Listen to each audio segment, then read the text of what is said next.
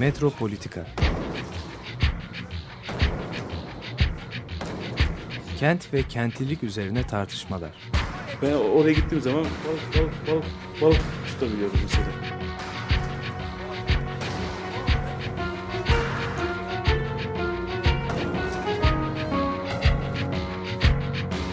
Hazırlayıp sunanlar Aysin Türkmen, Korhan Gümüş ve Murat Güvenç. Takusu yok yani. kolay kolay boşaltamadılar. Yani elektrikçiler terk etmedi Perşembe Pazarı merkezini. Merhabalar değerli Açık Radyo dinleyicileri. Metropolitika programında bugün Murat Güvenç ile ben Korhan Gümüş birlikteyiz. Aysim de yolda. Belki bizi dinliyordur. Şimdi bugünkü programda istersen iki konuya değinelim. Bu iki konular konudan biri bizim biraz böyle kazı bölümünü ilgilendiriyor. Tarih kazısı gibi. Gezi'de bu ağaçların envanteri yapıldı. Ee, biz de istersen bu Gezi'deki e, bronz ve mermer heykellerin ve oradaki mimari düzenlemelerin e, bir şöyle onlara referans vererek e, bir de olayın öbür boyutuna bakalım. Buradaki şeyler ne oldu? Sanat varlıkları bunun üzerine. Bunlar niye dayanamadılar? Bunun üzerine istersen bir e, şey yapalım, metropolitik kazı yapalım. E, bir bu tarih kısmına girelim. Gezi'deki heykellere ne oldu? Ondan sonra da e, şeyle ilgili bu geçen hafta sonu cumartesi günü e, Şehir Plancıları Odası'nın düzenlediği bir şey vardı. Bir sempozyum vardı. Bu imar barış adı verilen e, düzenleme ile ilgili bunun şeyi çıktı. İşte artık yönetmelikler falan uygulama aşamasına girildi. İstersen bir de ona e, dokunalım. E, şimdi istersen e, bu ilk önce tarihle ilgili kısmımızı e, başlatalım.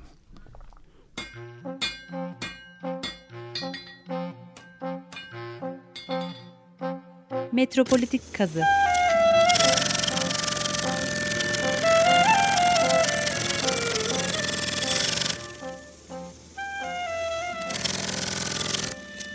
Evet, sözünü ettiğimiz gibi Gezi'deki ağaçların envanteri yapıldı. Bunun üzerine çok e, iyi bir çalışma yapıldı. Açık Radyo'da buna geçen hafta yer vermişti.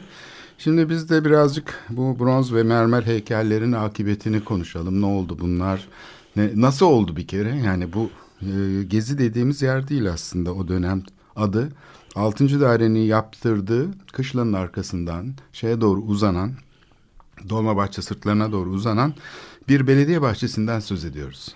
Yani o dönemde henüz daha 1940'lara doğru uzanmadan yani belediye henüz bu alanı düzenlemeden ilk belediyenin icraatları arasında e, bu araziyi bir düzenlemek var. Yani bir rekreasyon alanına çevirmek var. Bu zaten Pervitiç haritalarında görülüyor. Jardin Municipal diye adlandırılmış o bölge. Şimdi bu bahçenin girişi aslında mermer basamakları bir böyle rotonda giriş vardı e, yarım çember şeklinde tam Divan Oteli'nin karşı köşesinde 2013 yılına kadar bu mermer masif mermer basamaklar ve yanındaki onlara vezüv deniyor. Bu geniş vazolar mermer vazolar ki onlar da herhalde nereden geldiği üzerine şimdi bir rivayeti şey yapacağız. Haberleri daha doğrusu işleyeceğiz. E, o vazolar ve şey kırıp döküp atıldı. 2013 yılındaki yapılan bu e, şey Düzenleme. düzenleme ile birlikte biz de bunları fotoğrafladık o zaman e, gerçekten belediyenin yani kendi kurmuş olduğu bir parkın bir kültürel miras değeri taşıyan girişini koruyamaması bana çok vahim geldi. Yani evet hiçbir şey korunamadı ama yani üstelik de Osmanlı döneminde yani burada çok sembolik bir anlamı var. İlk defa modern belediyecilik başlıyor ve ilk park yapılıyor. Bu İstanbul'da yapılmış ilk modern park yani bu yok ettikleri şey ee, ve Bugüne kadar da gelmiş yani 2013 yılına kadar gelmişti. Yerlerinde de sapasağlam duruyordu bu basamaklar. Bunları dozerlerle bir güzel hallettiler. Ama ona gelmeden önce buradaki heykellerin hikayesine girelim. Şimdi burada aslında 20'den fazla heykelden söz ediyoruz. Ee, bunlar 1867 Paris Uluslararası Sanayi ve Sanat Fuarı'nı ziyaret etmek için Paris'e giden, oradan da Londra'ya geçen Osmanlı İmparatoru Abdülaziz'in sipariş ettiği heykeller. İlginç bir şekilde e, şimdi sultanın oraya gittiği de ayrı, nasıl gittiği de ayrı bir hikaye. Yani sultanın e, Paris'e gitmesi öyle kolay bir şey değil. E, henüz tren hattı şeye kadar da gelmiyor. İstanbul'a. İstanbul'a kadar gelmiyor. Dolayısıyla Mısır Hidivi e, İsmail Paşa'nın vermiş olduğu, hediye etmiş olduğu muhteşem bir yat var. Aslında bir savaş gemisinden devşirme. E, 125 metre boyutlarında içinde işte üç tane topu olan falan e, tam donanımlı bir yat. E, bu Sultaniye yatı bayağı da hızlı bir yat. E, çok hızlı gidiyor yani şeye bakılırsa. Sultaniye yatına biniyor. Arkasında bir tane daha yat var. Gene e, şeye ait, hanedana ait. O yata da işte ihtiyaç malzemeleri konuyor. Yani mesela padişahın abdest alacağı işte abdest suyu konuyor mesela. O da te Paris'e Londra'ya kadar taşınıyor. E, bu şeyle birlikte işte yola çıkıyorlar. Çanakkale'den çıkarken de üç tane Fransız savaş gemisi, zırhlı gemi onlara eşlik ediyor. Onları karşılıyor ve alıyor götürüyor. Demek ki bir taraftan da hani güvenlik sağlamak gibi falan e, Osmanlı İmparatoru ilk defa yurt dışı seyahate çıkıyor çünkü. Hani bu savaş için çıkılan seyahatler gibi değil. Bayağı barış için, barış için yapılan bir seyahat. Sultan Abdülaziz tabi Toulon limanına gidiyor. Oradan da özel yapılmış bir vagonla seyahat ediyor. O da çok enteresan. O vagonun e, şeyi de hani benzer bir örneği bugün Hasköy'deki işte bu Rahmi Koç Sanayi Müzesi'nde bulunuyor. E, fakat bu e, vagon da İngiltere'de yapılmış. Yani padişahı karşılamak için anlaşılan hani Fransızlar ve İngilizler bayağı bir hazırlık, hazırlık yapmışlar. e işte dönemin e, şeyi Fransa İmparatoru diyelim 3. Napolyon. E, karısı da Eugenie meşhur. E, ve işte bu, bu şey hani çok samimi bir şekilde karşılıyorlar padişah. Fakat Abdülaziz böyle şey bir adam yani ağır bir adam. E, zaten yani hikaye de çok şey yani Osmanlı imparatorlarının bu son modernleşme döneminde yaşadıkları şey e, çok enteresan yani değişiklik. Napolyon buna sarılmak istiyor falan o böyle elini uzatıyor hiç yüz vermiyor yani bayağı ne denir ona vakur. Soğuk da. Soğuk, ha, soğuk davranıyor. O açıdan da şaşırtıcı yani kendisini hala şeyden üstün görüyor yani Fransız imparatorundan falan. Ve bu fuarı çok hoşuna gidiyor tabii fuarda. Kendisi de ava meraklı, hayvanlara meraklı falan. E, Abdülaziz aslında çok entelektüel bir padişah. Yani bunu söylemek gerekiyor baştan. Hem müzik bestecisi yani klasik müzik besteliyor. Hem resim konularında çok ileri gelen bir kişi. Yani eskizleri kendisinin yaptığı söyleniyor o meşhur e, saraydaki tabloların. E, ve şeyden anlayan bir insan yani sanattan anlayan bir insan. E, bu şeyleri görünce e, işte oradaki heykelleri 24 tane heykel sipariş veriyor. Şimdi bu sanayi ve e, işte ne diyoruz sanat fuarı, uluslararası sanayi ve sanat fuarı deyince demek ki yani bu endüstrinin o zamanki koşullarında çoğaltma tekniklerinin gelişmesi e, ne anlamak gerekiyor. Çünkü bir modelini yapıyorlar diyelim ki bu şeyin e, heykellerin. Sonra bundan kalıp alıp sipariş üzerine çoğaltıyorlar. Orada görüp fuarda e, işte ben bundan istiyorum diyorsun. Ondan sonra onu sana yapıp döküp işte gemiyle artık gönderiyorlar. E, bu sayeden ahşaptan ve kilden yapılan ilk örneklerin üzerinden kopya alınıyor. E, Abdülaziz'in e, bu verdiği sipariş ettiği hayvanlardan işte aslanlar var. Bu aslanlar çok enteresan. Mesela Amerika'da da örnekleri var bu aslanların. Ee, işte Paris'te fuarda sergilenirken resimleri var. Bir de Taksim gezisinde işte üstüne çocuklar binmiş falan ve fotoğrafları var. Ondan sonra şimdi hala yerinde duran bir iki tane kalmış olan var. Boğa var o meşhur tokuşan boğa. Kadıköy'deki mi? O şimdi Kadıköy'de altı yola konmuş olan. O boğanın bir kopyası Eskişehir'de yapılmış. Eskişehir Güzel Sanatlar Üniversitesi'nin bahçesinde duruyor ama o bir kopya. Ee, boğa tabii e, çok heybetli bir şey ve boğanın yani şeyini çok beğeniyor Abdülaziz. Yani bunun e, işçiliğini. işçiliğini işte gördüğü kopya aslında heykel çok daha önce yapılmış bir heykelin kopyası ama yani e, işte onu tekrar e, yaptırtıyor. E, bunların yalnız gelip hani saraya konması söz konusu. Çünkü bu kamusal alanda sanat meselesi biraz problemli. İlk işte bu İbrahim Paşa deniyor bir birazcık sanat meselelerini. Kanuni döneminde. Kanuni döneminde evet bu İKSV'nin e, işte bu kamusal alanda sanat uygulamaları için öneriler kitabında bir tarihçe kısmı var. Orada anlatılıyor. Kendi sarayı var işte Sultanahmet'te yani at meydanında. O sarayın önüne işte Macaristan'dan birkaç heykel getireyim diyor ama başı belaya giriyor. e, tah- tahrip ediliyor falan heykeller. İkincisi tabii yani bu 3. Selim'in de heykelle biraz ilişkisi var. O da İtalyan sanatçılara heykel yaptırıyor falan. Bunları Topkapı Sarayı'na saklamak zorunda kalıyor. Yani öyle dışarı çıkaramıyor. Ee, tabii bir de bu 3. Selim falan da saydıktan sonra Abdülaziz'e tekrar dönmek lazım. O da kendi heykelini yaptırıyor. Bir İngiliz sanatçıya. O at üstündeki bir heykel. Bunu mesela Abdülmecit'in şey vardır tablosu. Haremde Beethoven diye bir tablosu vardır. Orada e, Abdülmecit Efendi'nin zannedersen Valery tarafından yaptırılmış olan bu meşhur köşkü vardır Bağlar başında. Şimdi Yapı Kredi'ye ait olan. Orada bir müzik icrasını sergilerken heykel arkadan ihtişamıyla gözüküyor. E, heykel biraz yer değiştiriyor. Abdülaziz görevden alınınca işte şeye gidiyor. Topkapı Sarayı'na gidiyor. Orada saklanıyor aslında bir bakıma. En sonunda şimdi tekrar Beylerbeyi Sarayı'nda yani kaybolmamış vaziyette bu Abdülaziz heykeli orada kapalı bir şeyin mekanda arıza endam etmekte fotoğraflarda. Ee, şimdi bu şeyleri sıralamak çok e, mümkün. Yani birçok heykel deneyimi var. Bunların sonuçları biraz talihsiz genellikle. Kamusal alana heykeller pek çıkamıyor. Çıkanlar da işte böyle e, bir resmi... Uzun ömürlü olmuyor. Uzun ömürlü olmuyor. İşte bu Taksim'deki, gezin içindeki mesela e, su içen anne geyik ve yavrusu heykeli var. Bu heykel çok enteresan bir heykel. Yani e, çok da sevimli yani. insanların da hani sevdi, seveceği bir şey. Yani orta sınıfların falan üzerine fotoğraf çektirmeye bayıldıkları e, bir şey. Çocukların üstüne koyup fotoğraf çektiriyorlar. Elimizde zaten bir dolu fotoğraf var bu heykellerle çekilmiş. Fakat dönemsel olarak şeye baktığımız zaman hem bu heykeller hem mimari düzenlemeler hiçbiri yerinde duramıyor. Dursa bile şey olmuyor. Yani Bu korunamıyor. korunamıyor. Mesela mermer heykellerin neredeyse hepsi yok olmuş vaziyette. Ben bir tanesine tanık oldum. Ee, bu e, 90'lı yıllarda Maçka Parkı yeniden düzenlenirken adı Demokrasi Parkı falan oldu.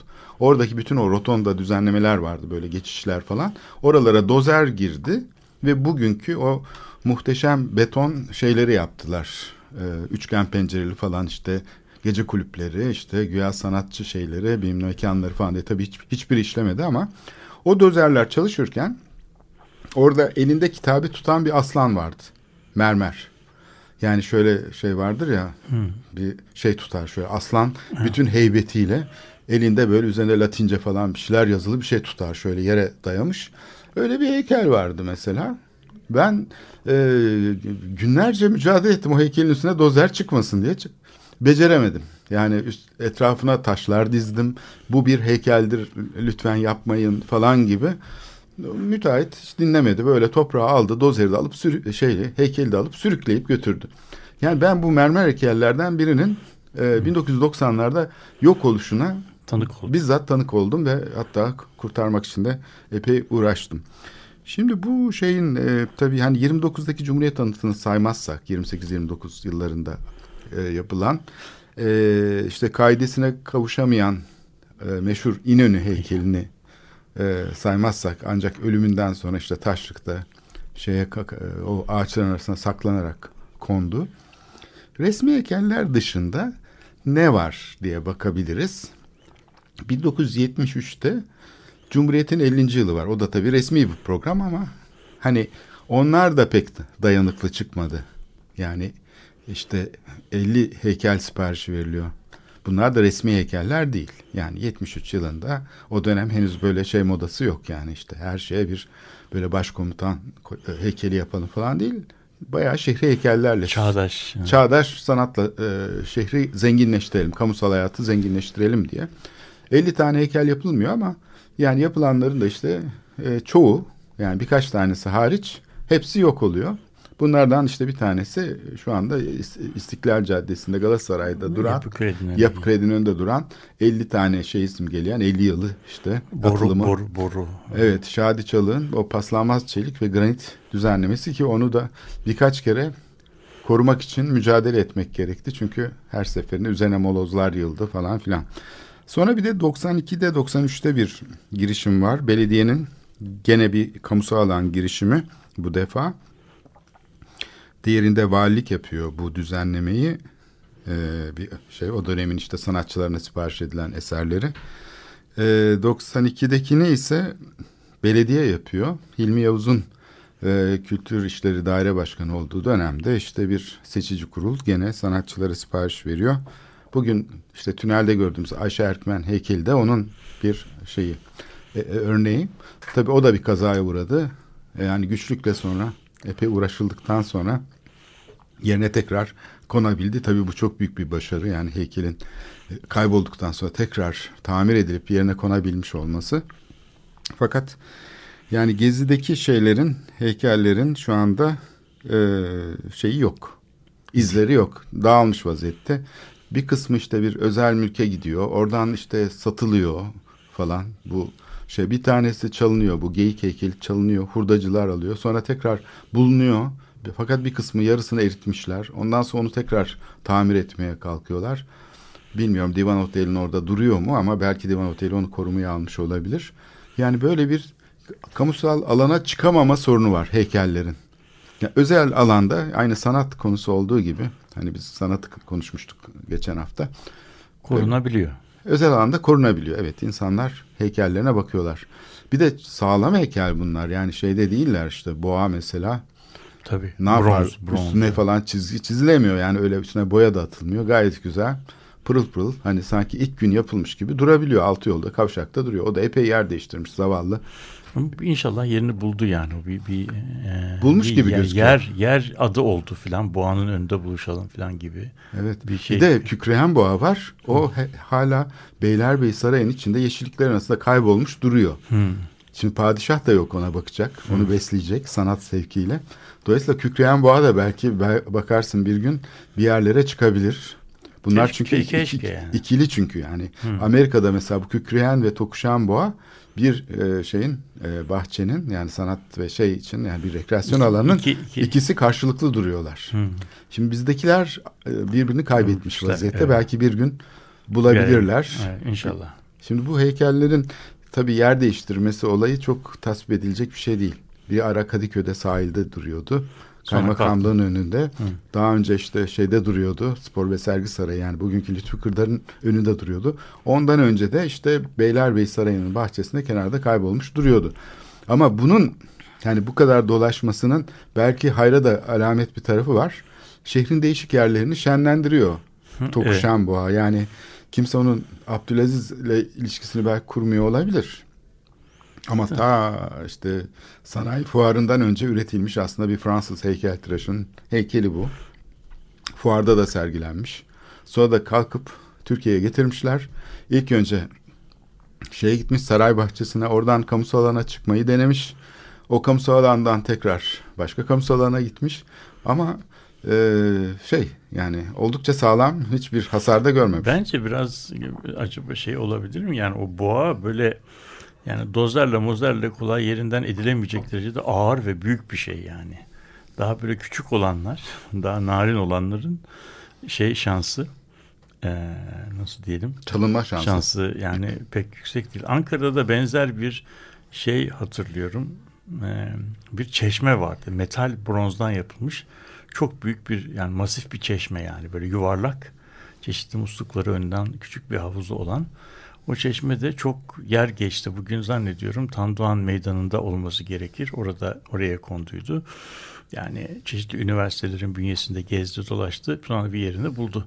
Bu senin söylediğin şey tabii bizim yani hem kamusal alana bakışımızda hem de kamusal alandaki sanata e, bakışımıza ilişkin bir şey oldu. Kısa bir e, derleme oldu. İstersen bunu yorumlamayı daha Evet.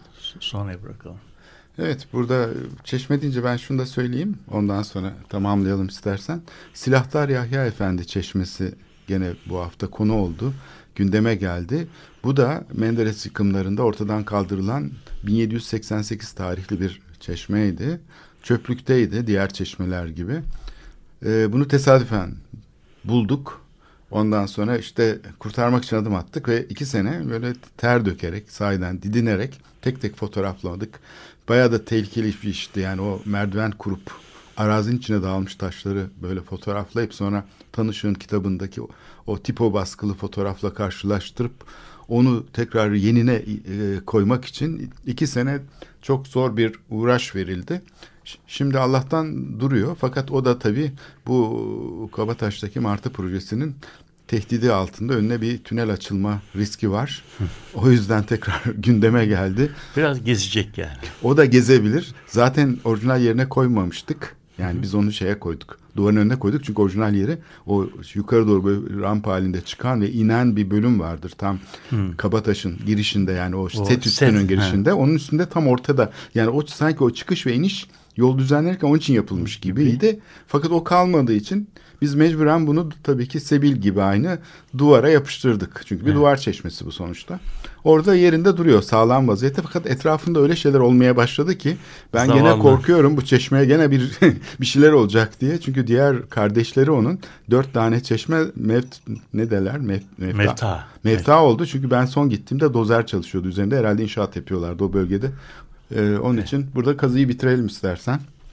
Evet, bugün birazcık kamusal alanda sanat meselesine girmiş olduk. Gezi'deki heykeller dolayısıyla.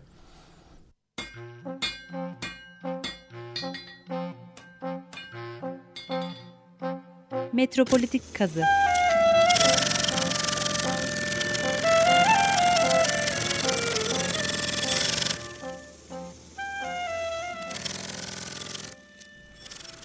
Evet, bugün e, ikinci konumuz da imar barışı meselesi.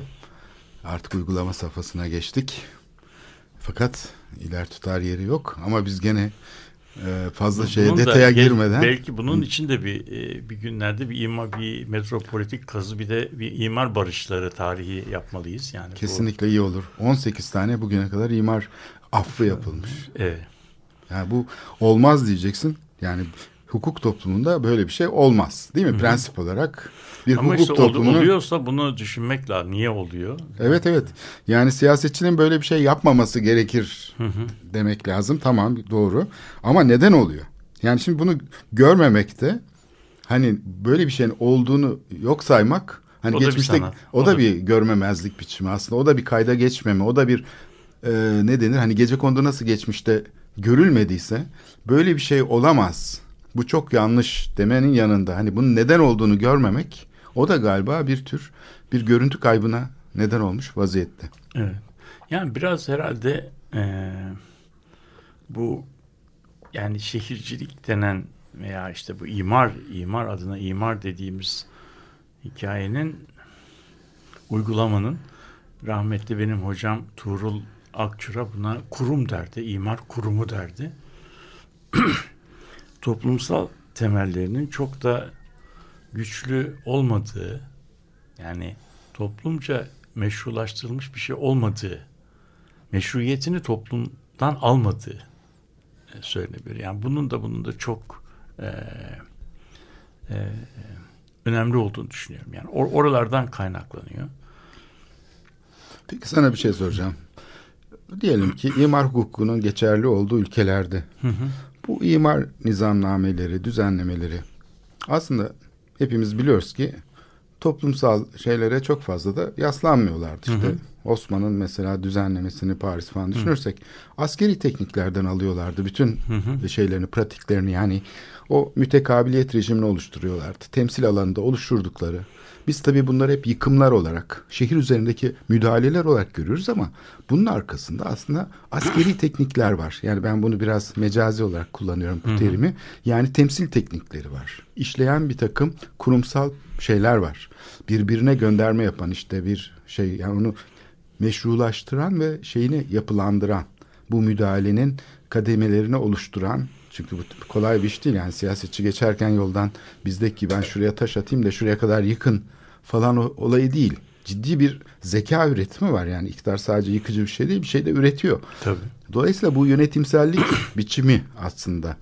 Biz bunu genellikle müdahalenin kendisi üzerinden okuyoruz. Ha, yıktı geldi işte Mussolini de geldi yıktı Roma'yı şöyle yaptı öbürü geldi burayı yıktı falan. Ama aslında arkasında bir de tabii şey var gayrimaddi bir süreç var yani yıkımla özdeşleşmeyen bir takım teknik meseleler var. Bu tarafı genellikle ihmal edilip biz genellikle görünen kısmına bakıyoruz. Evet. Bence bence tam bu söylediğin e, nokta üzerinden başlamak çok çok doğru. Çünkü bizim e, bizim e, teknolojiyle ilgili yani bu bir çeşit teknoloji. Yani bu imar adına imar dediğimiz kurum aslında yapılı çevrenin nasıl olacağına dair bir takım kurallar, e, kurallar, koşullar, e, özendiriciler, yasaklar bunların tamamından oluşan bir setten bahsediyoruz. Bir bir düzenleme seti. Bu düzenleme seti de bütün teknolojiler gibi yani belli bir amaca e, hizmet etmek üzere ki bu amaç senin söylediğin gibi askeri denetim olabilir, toplumu, mekanı zapturapt altına almak olabilir. Ben doğrudan doğruya Tabii, tabii. buradaki gayrimaddi emeğin Tabii. örgütlenişini kastediyorum. Tabii, yani Temsil bu- tekniklerini, böyle- mühendislik tabii, falan. yani gibi. bu bu Evet. ya bu kendi başına demokratik bir şey değil. Yani bu aslında belli bir teknoloji şey yapıyor. Bir Bir- teknolojide genellikle yani bir amaç amaca varmak için e, seferber edilen bütün e, kurallar, e, koşullar, teknikler manzumesi gibi e, düşünebilir. Bunun şeyinde yani bu teknolojinin kavramsallaştırılmasında e, biz 1980'li yıllara kadar bütün dünya sadece Türkiye değil bütün dünyada bu tekniklerin teknolojilerin kavramsallaştırılmasında çok e, nasıl diyelim temel bir hata yaptık kavramsal bir hata yaptık gerek iktisatta gerek e, işte bilim tarihinde bilim tarihinde teknoloji buluş yenilik hani bu tür şeyler yeni tekniklerin kavranmasında çok bir e, şey oldu. Bir e, bir yaklaşım vardı. Bu teknikler, buluşlar, inovasyonlar, yeniliklerin e, toplumsal tarafı e, veya gerçekleştirdikleri e, toplumdaki diğer kurumlarla ilişkileri sistematik olarak değerlendirme dışında tutuldu. Teknoloji birazcık şeyden bağımsız, içinde e, yer aldığı toplumun koşullarından, kurumlarından, yapısından bağımsız e, böyle e, bir şey vardır, e, deyim vardır, Deus ex machina. Yani icat edilmiş yenilik e, kolay e, şeyden, koşullardan bağımsız olarak gittiği yere giden ve gittiği yerdeki yapıp etme biçimlerini dönüştüren bir şey. Onun için bir nasıl diyelim bağımsız değişken. Bunun A- ayrı bir değişken. işte a- ayrı bağımsız ama Evet. bir şeyden e, çünkü niye böyle düşündüler? Çünkü bizim teknolojiyi açıklayabilmemiz için teknolojinin yeni teknolojiyi açıklayabilmemiz için buluş dediğimiz şeyin buluş dediğimiz şeyi öngörebiliyor olmamız lazım. Hangi koşullarda buluş oluyor? Halbuki buluş tanımı gereği zaten öngörülemez bir şeydir. Evet. Yani buluş öngörülemeyeceği için buluşu şekillendirdiği, yeni fikrin şekillendirdiği teknolojide öyle e, hakkında konuşulamaz bir şey. Yani bir yerde birisi bunu yapıyor, bir mucit var. Evet. Bu mucit bunu e, buluyor, geliştiriyor ve bu, bu kendini ispatladıktan sonra da insanlığın ortak malı alıyor. Gittiği yeri de e, dönüştürüyor. Yani bu buluş, buluşla ilgili. Şimdi imar kurumu da böyle bir şey. İmar kurumunun da bir tarihi var. Bir yerde birisi bunu icat ediyor. Evet. Ondan sonra da e, bunun e, gittiği yere e, gittiği yerde nasıl otomobil veya işten patlarlı motorun e, bilmem Afrika'da veya e, Sibirya'da veya şeyde Marrakeş'te, uygulaması evet. Marrakeş'te kullanılması şeklen bir, bir şey değilse hani bir problem olmuyorsa her yere bu kendini e bu imar kurulunda böyle, kurumunun da böyle Evet. e, bir şey. Fakat gerek tıbbi teknolojilerin gerek e, her tür teknolojinin aslında bir yerden bir yere bir kere oluşumunun ortaya çıkışının öyle e, bizim ilk başta sandığımız kadar bağımsız ve koşullardan bağımsız bir gökyüzünden gelen böyle bir ilham perisini şekillendirdiği bir şey olmadı. Aslında bütün koşullarında belli toplumsal bağlamlarda o belli problemlere çözüm için e, geliştirilmiş. Yani bir toplumsal tarihi olan nesneler olduğu ve bunun e, bu tarihin açıklanabileceği. Evet. Evet. Bunun yani bir takım başka çevresel etkileri Etkiler olduğunu yani kendisinin de bir şekilde sürece katıldığını ve etkilediğini. Birinci birinci Evet. noktası bu. Evet. İkinci noktası da bunun öyle sanıldığı kadar kolay bir bir e, yerden bir yere e, Taşınamayacak. taşınamayacağın. Heykel gibi taşınamıyor. Bir gittiği yere de gittiği yere de yani bir yerden bir yere bu teknoloji gidiyorsa o yere e, eklemlenme sürecinin aslında yerel güç yapısıyla, yerel kurumlarla etkileşerek olduğu ve bu etkileşim sonucunda hem yerel kurumları bir parça değişti hem de kendisinin bu teknolojinin e, yeni anlamlar kazanarak e, değiştiği yola çıkıyor. Bu konuda e, izleyicilerimiz merak ederlerse teknolojilerin e, toplumsal tarihi konusunda e, Amerikalı e, 1980'li yıllarda ödül kazanmış Thomas Hughes'un Edison'un Edison'un bu büyük mucidin eserleri üzerine yazdığı e, şeye e, doktora tezine, büyük doktora tezine bakılabilir. Yani burada ve ondan sonra da Thomas Hughes bu alanın e, kurucusu haline geldi. Sonra da bu alan bilim ve teknoloji çalışmaları e, adı altında. Yani teknolojiyi ve bilimi de bilimin araştırma nesnesi haline get- getiren teknolojiyi bağımsız bir şey olmaktan çıkaran bir şey haline geldi. Şimdi bu bu şeyden dolayı yani bu uzun e, girişten e, ardından imar kurumunun bir yerden bir yere taşınmasında ne gibi e, metamorfozlara Uğruyor. uğradığı, Evet. ne gibi e, ne gibi yeni şekillere giriyor bunları izleyebiliriz. Evet. Aslında ben bir demin gaf yaptım. Heykeller de aslında öyle kolay kolay E, bir bir dolaşamıyorlar taşınan. ama işte ben orada sanki dolaştıklarını varsaydım ama onların da başına epey bir şey geliyor. İşte o, gelenler de bu bu uyum sürecinin parçaları. Evet. O yüzden şimdi istersen bir nefes alalım. Ee, burada e, şeyde programın girişinde anlattığımız hikayede referans olsun. Abdülaziz bir bestekar padişahtı. Onun Valse Davet isimli parçasını çalıyoruz. Henschel e, Kuartet'ten e, dinleyeceğiz.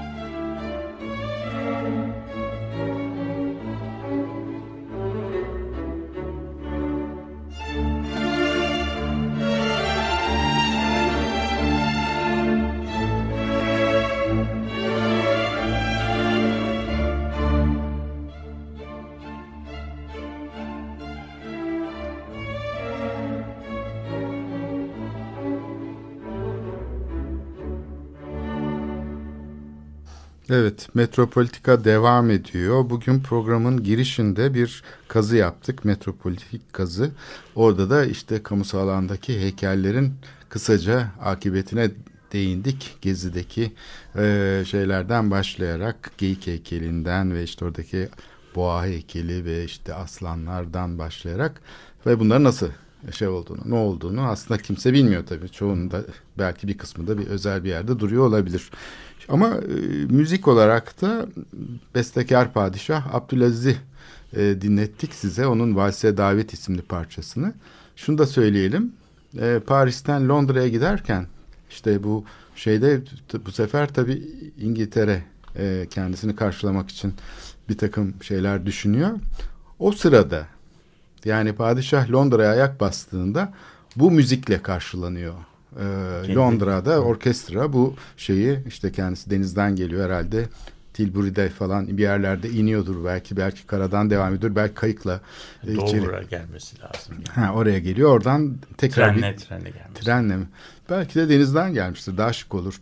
Bilmiyorum yani evet. bilemiyorum nasıl geldi. Ee, sonuçta müzikle karşılanıyor ve o karşılama müziği de gene Kendi. bu kuartetin çaldığının tabii orkestre edilmiş Edilmiş. hali e, olarak dinletiliyor kendisine. O da bir hoş sürpriz oluyor kendisi için. Çünkü müzikten çok hoşlanan bir padişah.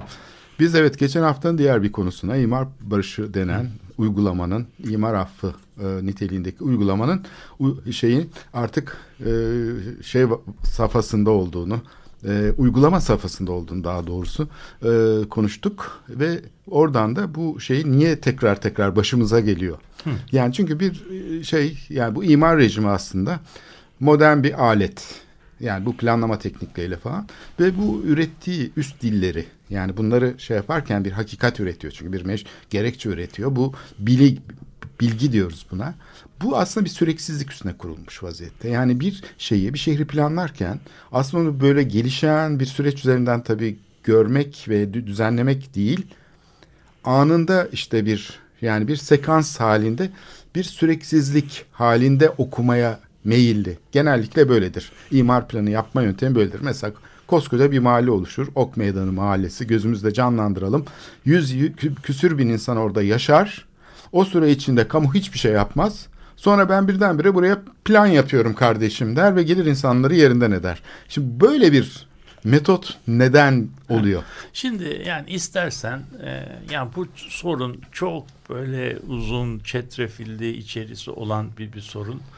E, kalan şu 20 dakikalık süre için 15 dakikalık süre içinde ben bunun yani ancak Fransızcaların bir şeyim vardır böyle bir yanıtın ana ögelerine işaret edebilirim. Yani orada yetinelim.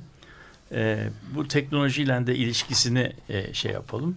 Biraz ben bu o zaman imarı yani bizim Turul Akçura'nın söylediği imar imarı bir kurum olarak e, görüyor, görürsek bu imar kurumunun nasıl olup da e, toplumsal e, şeyde toplumsal olarak e, meşruiyeti tanınmış yani toplum tarafından meşruiyeti tanınmış bir kuruma dönüştüğüne evet. bakmak lazım. Şimdi e, imar e, kurumunun bir e, kamu hizmeti olduğu bir, bir çeşit kamu malı ürettiği yani kenti düzenleyerek bir kamu değeri ürettiği kamu hizmeti ürettiği konusunda bir şey vardır. Bir e, bir genel yaygın kanı. Fakat bu kanının da tarihi çok eski değildir. Bu kanı uzun yıllar yani mesela suyun, elektriğin, suyun, kanalizasyonun, yol yani bir amme hukuku olarak yani insanların dolaşımına açık, herkesin dolaşımına açık. Hiç kimsenin e, girmekten, çıkmaktan engellenemeyeceği kamu malı e, üretimi belki en temel şeyi e, yol. Yol. Çünkü yol özel mülkiyetten farklı bir şey. Yani özel mülkiyete kimin gireceğine, kimin giremeyeceğine ben karar veriyorum. Kapısına şey koyuyorum, e, çit yapıyorum, içine köpek koyuyorum. Pompei'de, Roma'da işte aman e, o binalar içerisinde içeri girmeyin köpek var filan gibi ilanlar var. Yani ben özel mülkiyetim. Ama yol öyle bir şey değil. Yol, yoldan kimin gideceğine, kimin gidemeyeceğine, önceden hangi saatte yolun dolaşımı açık, hangi saatte kapalı olduğuna dahi kamu karışık şey yapmıyor. Kamu yani yol çok o bakımdan e, özel mülkiyetin çok dışında olan bir şey. Yani bir mekan ama herkese açık. İşte su çeşme yaptığın zaman ve onu da bir kamusal mekana koyduğun zaman oradan kim su içer, ne kadar su içer, üç bardak mı içer, beş bardak mı içer bunun bir kontrolü yok. Herkes bunu kullanabilir. Şimdi imar konusu bundan farklı. İmar Çünkü içinde farklı kamu yararı kavramları var. Bir de imar özel mülkiyet üzerindeki bir malın üzerinde kamunun denetimi demek. Tabii. Yani yol gibi özel mülkiyete konu olmayan bir nesne değil. Özel mülkiyet üzerinde kamunun denetimi. E peki yolda ha. ve çeşmede de yok mu hocam? Yani çeşmeyi bizim mahalleye yap diye tuttururlar. Yolu bizim buradan tamam, Ama yani yap, bir defa yapıldıktan sonra ha. yani o yol e, o mahallenin yolu olmuyor. Yani mahallenin Hı. dışındakiler de onun Kullanıyor, e, kullanıcısı. Hı. Bunun e, anahtar kavramı, hukuktaki anahtar kavramı şeyi e, İngilizcesi non-excludability diye bir şey. Yani birisini o malı kullanmaktan engelleyemiyorsun.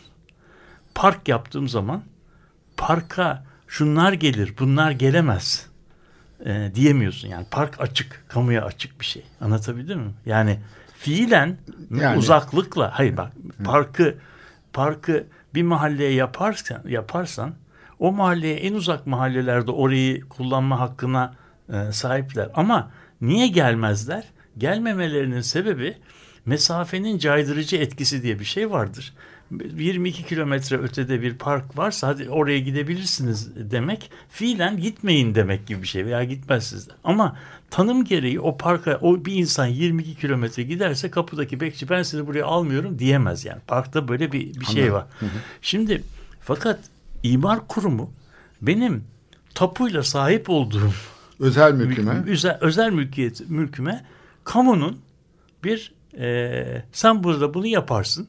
Balkon yaparsın ama üstünü örtemezsin. Çıkma yaparsın şu kadar yapamazsın. Sokağa şu, şu, sınıra şu kadar. Yani bir sürü böyle kurallar getiriyor. Anlatabildim mi?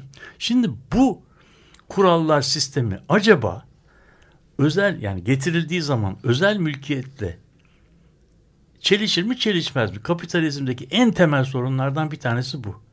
Yani ben bir otomobil sahibi olduğum zaman otomobili istersem üstünü kestiririm, istersem e, camlarını açtırırım, istersem maviye boyatırım. Anladın mı? O benim kendi malımdır. Niye ben bunu kendi toprağım üzerinde yapamıyorum? Diş fırçamı şöyle kullanırım veya böyle kullanırım. Deterjanımı az kullanırım, çok kullanabilirim. Bunlar bir o da şeyde e, devlet ben toprağa sahip olduğum zaman bunun bir e, tapusunu bana veriyor. Bu şimdi bunu acaba ben e, benim kullanımım üzerinde kamusal bir denetim olabilir mi? Şimdi uzun 19. yüzyılda bu çok uzun tartışmalara söz konusu oluyor. Ben bunun ODTÜ'de planlama e, dersini de verdim. Oradan öğrendiğim şeyi böyle anekdotal bir şekilde anlatıyorum.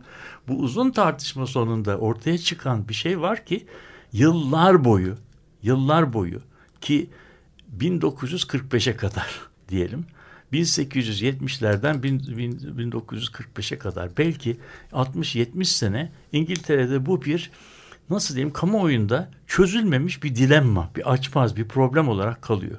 Çünkü biz iktis, ikt, ikt, ekonomi muazzam gelişmeler sağlıyor. Hangi şeyde e, sağlıyor? Devletin müdahale etmediği özel girişim üzerinden sağlıyor. E, özel girişim sanayi kuruyor, teknoloji geliştiriyor, bilmem ne yapıyor insanları eskisine göre daha zengin e, e, kılabiliyor. Ve bunu da liberal bir şeyle yapıyor. E, liberalizmin temel ilkelerinden bir tanesi de mülkiyet hakkı. Mülkiyet hakkı üzerinde kamusal denetim olur mu olmaz mı? Olur de, dediğin zaman o zaman uzun süre tartışılan şey mülkiyet hakkının üzerine kamusal denetim getirirsek o zaman bu denetim pazarın getireceği yani pazarın sağlayacağı etkinliğe müdahale anlamına gelir ve kapitalizmi kaynakların maksimum yani çok iyi kullanıldığı şeyden çözümden uzaklaştırır. O zaman toplum eski pazarın sağlayabileceği koşuldan daha kötüsüne mahkum olur. Onun için planlama yapmamak Yani bırakın e, yapsınlar. Bırak, yani bırak, uz- bırakın yapsınlar. Yani bırakın yapsınlar. Yani böyle bir şey var. Fakat 1945 yılından yani budur bu bağlamda bu ve bırakın yapsınlar denildiği zaman da bunun sonucu şu. Kapitalizmin üretmiş, ürettiği çevrelere biz ta- tahammül etmek zorundayız. Çünkü daha iyisini yapmayı beceremiyoruz. Anlatabildim mi? Şehirler bir ölüm tuzağı olmuş olabilir. Ee, hava kirliliğinden şey olabilir. Nasıl diyelim? İnsanlar ölüyor olabilir. Hiçbir yeşil alan e, bırakmıyor olabilir. Yani kamuya ihtiyaç ama, da yok. Ama, ama biz bunu biz buna yapmaya kalktığımız zaman, buna alternatif geliştirmeye getir, getir- çalıştığımız zaman e, şeyin sağladığı, yani pazarın sağladığı çözümden daha beterine mahkum oluruz. Şimdi bu buna ilk alternatifi üreten o meşhur Ebenezer Howard. Diyor ki biz pazar koşulları içinde kalarak tamam mı? Yani özel mülkiyete özel mülkiyetin hakkına şey yapmadan hani halal getirmeden alternatif çevreler üretebiliriz. Yani kırın ve kentin sağladığı bu olumlu olanakları bünyesinde barındıran alternatif yaşam çevreleri üretebiliriz ki buna da bahçe şehir diyor. Yani kentlerin çevresinde arazinin uzun ucuz olduğu kente e, kentlere e, tren yoluyla bağlanmış ama içinde iş yerlerine de sahip hem kırın işte kırın e, açık hava sağlık koşullarına şey yapan ama şehirden de o kadar da kopuk olmayan alternatif çevreler bu 1910'da yapılıyor ve İngiltere Londra çevresinde bunların örnekleri var. Hala da gezmek mümkün bu tür yerleri. Yapılmış, inşa edilmiş. Ve tabii bu yani kapitalizmin geliştirdiği, pazarın geliştirdiği yaşam çevrelerine mahkum olmadığımızı, bunların alternatifinin de bulunabileceği konusunda bir şey, bir fikir yaratıyor. Bu fikir aslında 30 küsur sene 1910'dan 45'e kadar İngiltere'de bir şey olarak tartışma e, platformu yapılıyor. O zamana kadar İngiltere'de bir town and yani bir planlama, imar yasası yok. An- Anlatabildim mi? Ama harpten sonra, harpten sonra iki tane, üç tane olay bu, bu konuda muazzam bir değişiklik oluyor. Bir tanesi otomobilin geliştiği dönemlerde İngiltere devleti yol yapıyor. Yol yaptığı zaman yola cephesi olan bütün parseller üzerinde yola e, kolay erişebilen yerlerine hemen binalar yapılmaya başlanıyor. Planlamada olmadığı için yol yaptıkça kenarında imar gelişiyor. İmar geliştikçe de yolun bütün e, şeyi nasıl diyeyim etkinliği düşüyor. Çünkü kontrolsüz olarak yolun kenarına ben bina yaparsam insanlar yol kenarında duruyorlar, çıkıyorlar, bilmem ne yapıyorlar. O da yolun trafiğini müthiş bir şekilde. Birinci bunun, bunun adına saçaklanma veya Türkçe'de strip line development yani hat üzerindeki imar e, gelişiminin yarattığı şey. Yani o zaman Demek ki bırakın yapsınlar modeli çalışmıyor. Çalışmıyordu. Artık onu insanlar görüyorlar. Ya, evet. İkincisi, ikincisi, e, ikincisi İkinci Dünya Savaşı'nın e, da İngiltere devleti yani devlet kamu kurulumu olarak toplumda inanılmaz bir yüksek prestije sahip oluyor. Bu prestijin sebebi de şu. İngiltere bir ada, 50 milyon kişi yaşıyor. Her tarafında Alman denizaltıları var ve devlet getirdiği organizasyonla o ada devletinde insanları aç bırakmıyor. Onları yani İngiltere'nin üretimi kendisi de yetmiyor ama ona rağmen İngiltere'ye bir ve bu muazzam problemi çözüyor. Ve bu problemde bir harpten sonra yani kamunun bir şeyler yapabileceğini o kadar da gereksiz olmadığına dair bir e, bir konsensüs yaratıyor. Üçüncü olarak da o bombardımana uğramış şehirlerin yeniden yapılması konusunda bu Ebenezer Howard'ın e, şeyinden dolayı yeni bir alternatif e, şey duyuyor. Buradaki bu e, gelişen e, konsensüs üzerinde işçi sınıfını temsil eden Labour ve e, şey İngi- çeperdeki kırsaldaki geleneksel şatolarını matolarını korumak isteyen asilzade sınıfları arasında tarihte çok az rastlanan bir şey e, bir ittifak oluyor. Biz İngiltere'nin mekansal gelişimini kontrol eden bir yasa çıkarabiliriz ve bunu hem işçiler destekliyor, onlar kendilerine konut yapılmasını istiyorlar. Şeyler ise e, bu asilzade sınıfı ise yani le, muhafazakar parti ise bu konutların kendi toprakları üzerinde yapılmamasını, başka yerlerde yapılmasını, kendi malikanenin korunmasını istiyorlar. Ve bu iki çıkarı bir araya getiren bir bu meşhur Londra etrafındaki yeşil kuşak 40 mil e, kalınlığındaki yeşil kulak kuşak kuruluyor. Bunun içerisinde şey yapılmayacak, inşaat yapılmayacak. Asilzadelerin toprakları korunacak. Onun etrafında da 12 tane büyük yeni yerleşme kurulacak. Bu, bu, bu durum to, e, kamu yani topraktaki mülkiyeti iki boyutlu bir mülkiyet halinde koruyor. Yani sen arazinin iki boyutlu kısmındaki kısmının sahibisin.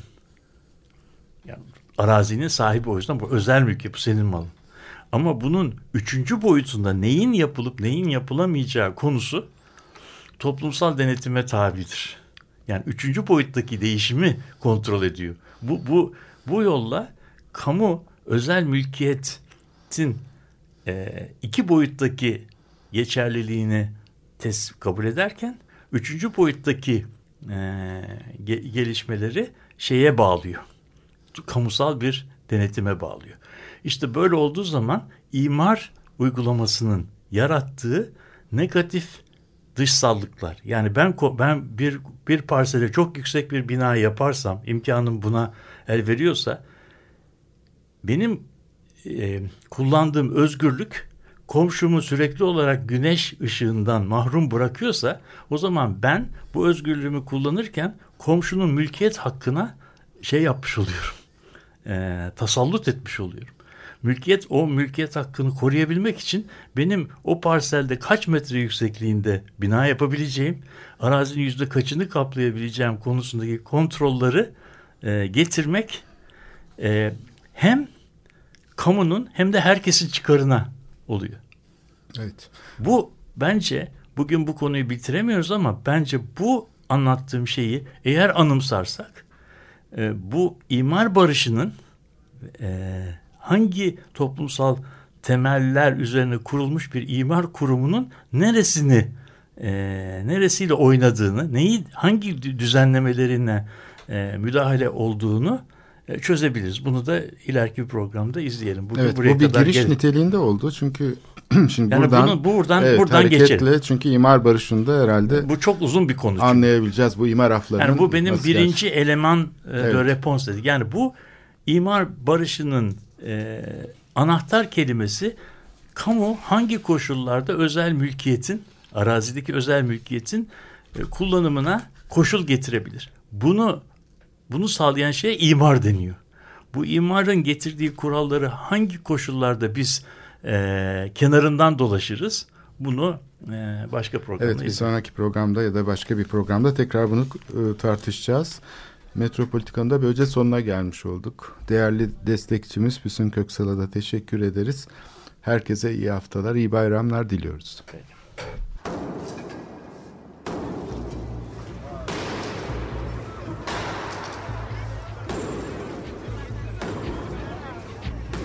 Metropolitika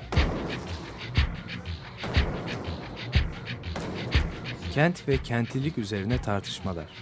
Ben oraya gittiğim zaman balık balık balık balık tutabiliyorum mesela.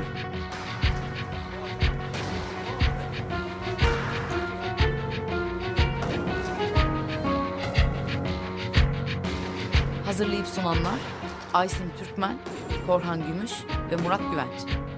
Takusuyor yani. Kolay kolay boşaltamadılar. Yani elektrikçiler terk etmedi Perşembe Pazarı Açık Radyo program destekçisi olun. Bir veya daha fazla programa destek olmak için 212 alan koduyla 343 41 41